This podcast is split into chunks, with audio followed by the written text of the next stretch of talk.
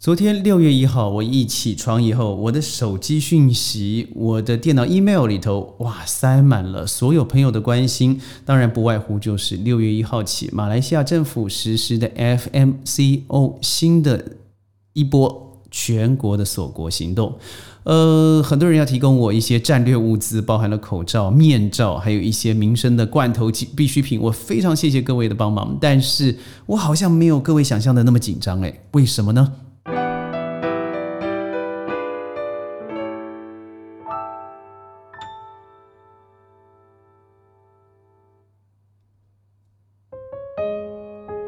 欢迎各位加入今天的宣讲会，我是轩。对我真的没有那么紧张，原因是什么？我们把时间往前推移到去年的三月十八号，也就是我刚下了飞机啊，呃，我进入了台湾那个时候，呃，那个时候马来西亚进入了 MCO 的一点零，也就是也就是 Movement Control Order 的一点零，那时候是全面的大封锁。我们那时候很庆幸的就是我们。刚好按照原来的行程，三月十七号就离开了马来西亚。本来预计是要去深圳、台湾、香港，但是我们都知道，后来疫情爆发以后，所有的隔离措施造成我们片呃这个寸步难行。那我说了，为什么不会那么紧张？各位想想，我的锁国经验是从三月十八号开始，一直到现在是没有停止的。各位想想，那个时候的武汉到六月封城完毕以后，几乎是全面的开放了。没错，我知道最近又开始爆发了。譬如说，越南从每天五十例到了两百五十例，其中包含了非洲、印度等等的变种印度病毒。泰国最近也突然暴增，尤其监狱上面占了百分之三十五的，每天将近有五千个案例，而其中还包含最致命的印度还有英国的变种病毒。所以马来西亚邻国都感染了，更不要说一海之隔的印尼啊。都已经不可收拾，马来西亚当然不可豁免。只是我们从一点零、二点零、三点零，我们真的已经对于这种警觉性疲乏了。虽然我们知道有很大的改变了，譬如说，我们只能在居家生活之内的十公里之内移动，而您知道，在一点零的时候，我们甚至连出门出自己的大门都是会被罚款的，是违法的。但这次政府还是稍微比较软性的，譬如说。一台车子可以乘坐两个人去买必要的生活用品，包含了医药，包含了食物。也就是说，事实上，我之前每天早上我们会出去装箱打包，呃，今天的午餐，或是买一些必需品，那是没有受影响的。只是本来三个人的车子变成两个人的车子。那如果是医疗需要，譬如说就诊看病的话，那就可以容许三个人。另外，马来西亚政府也同时。呃，今天在我的社区就一大堆人群聚，我看到在群组里头很多人说，是不是要赶快报警？很多人在群聚，事实上那是卫生部门呢在做免费的快筛筛检。呃，政府做了很多的事情，但是因为。民众之间的弹性疲乏，对于我们来说就是生活受了一些限制。譬如说，我刚才说的是公里；譬如说，两人乘坐一车；譬如说，不能够堂食，不能在餐厅里头用餐了。而譬如说，我最喜欢出门打球或是骑车跑步，现在只能在居家附近范围。而脚踏车、骑脚踏车是我们很喜欢的活动，但是现在也完全停止。从六月一号开始到六月十四号要实行的这个三点零，呃，所以各位想想，这么久以来的弹性疲乏，我们从早上八点到晚上八点，尽量只能在这之间，呃，做活动。晚上八点建议各位要待在家里，但绝对不是 curfew，不是宵禁哦。也就是说，我们有影响，但是对于众众多的人来说，它的影响事实上没有那么大的，因为坦白说，从去年到现在。我们都是这样生活的，反而是我看到一些朋友，还有一些我不认识的网友们跟我的一些建议啊，呃，我觉得有一点过度，就是譬如说台湾的朋友告诉我说，哇，现在如何如何如何，只是我只是搞不懂一点，就是台湾看起来很严重的原因是在于它的这个死死亡人数，也就是 KO 的人数，如果以这个人数来算的话，甚至是二十五分之一。就是二两百五十个人感染，可能有十个人是 KO 的。而马来西亚，我记得最高峰的时候达到九千，那天刚好是九十八个人 KO，也就是将近十分之一哦，一百分之一，不好意思。所以也就是说，这个差距差距太大了，这两个之间的数字一定有中间的一些泥淖，我们可能不知道的，到底这数字怎么生成？但是可以知道的一个共同结论就是，它绝对有致命的危险性。所以，如果说政府可以在六月一号到六月十四号之间完全的、全面的，像一点零式的做完封锁，我觉得那真的是一个社会福利。否则，我们不知道要延续下去多久。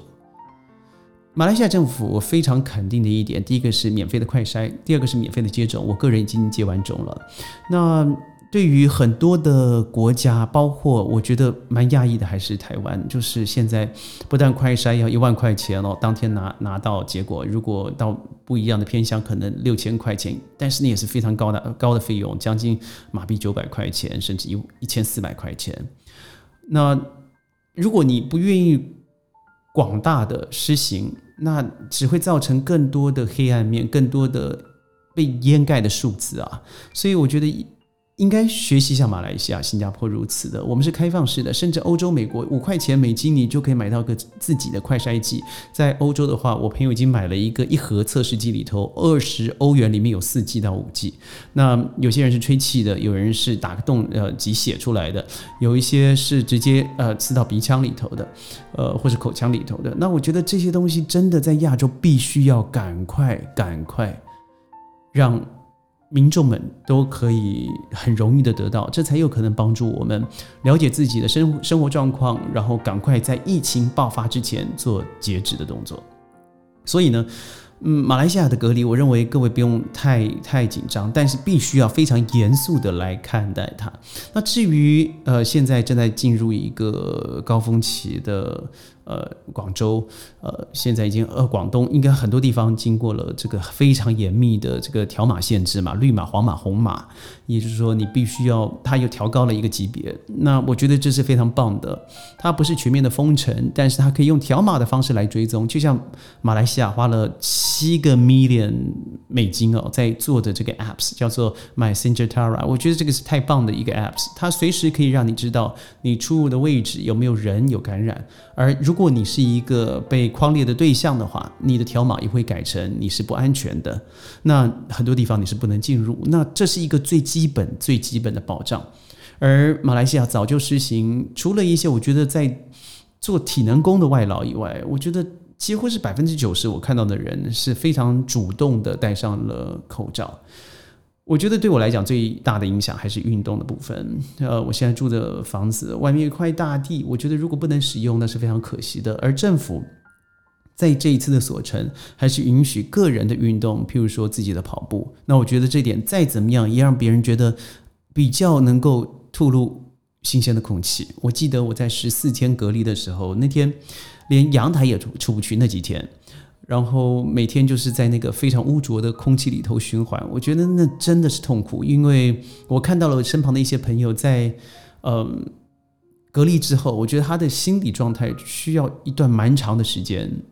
我甚至感觉到有三四个月，他还在做这个调整，因为坦白说蛮恐怖的，这是真的。所以，呃，如果说政府可以在这方面可以稍微。在合理、合情、安全的条件之下开放的话，我觉得这是对的事情。那至于快筛的部分，呃，现在如果说，嗯，政府已经开放了，给予所有的民众都可以做快筛，不论你可以前往 Bangsa South 或是 Life Care，都可以拿到这个免费的电子。这个试验检测，那我觉得这个太棒了。如果说你要自己付费的话，这些医院也都可以提供，而且非常快速。那请各位不用为我们太担心，但是我们真的必须要完全的 follow 政府的这个 SOP。我觉得只有这样才有可能达到真的全民把这一个疫情防堵在外，甚至让全世界都可以快点解封。因为我想每个人都逼疯了。如果您欢迎我的频道，喜欢我的频道，记得要点阅、订阅、转发。呃，这是一个非常新的频道，我在这里头呢会借由一些我生活的知识，还有在国际旅游的商务经验，在里面分享一些旅游之间所发生的世界小故事给各位听听看。所以记得哦，下一次我们在宣讲会再见，拜拜。